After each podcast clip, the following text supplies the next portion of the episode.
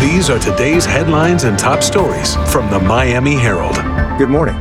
Here are the top five stories from the Miami Herald. First, the weather. Look for plenty of sun, with highs in the mid 80s and lows in the mid 70s.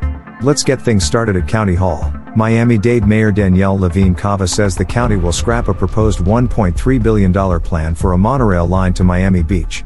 Instead, the county will invite companies to bid on a Metromover extension over Biscayne Bay.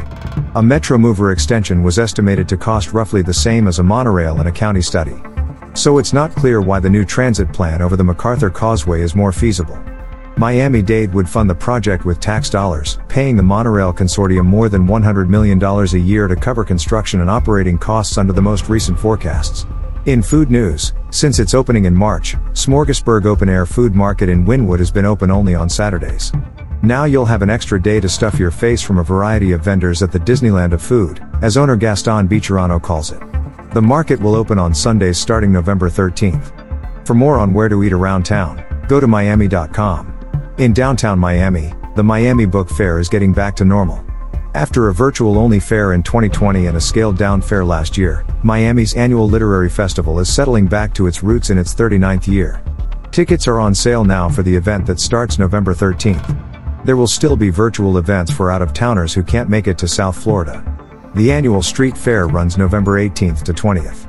In law enforcement news, a hiker is in critical condition after being stabbed for unknown reasons on the panhandle leg of the Florida National Scenic Trail.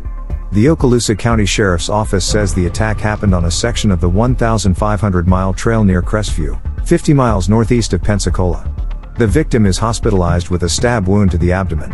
And finally, in business news, private jet manufacturer Bombardier has just opened a new service center at Miami Opa-locka Executive Airport.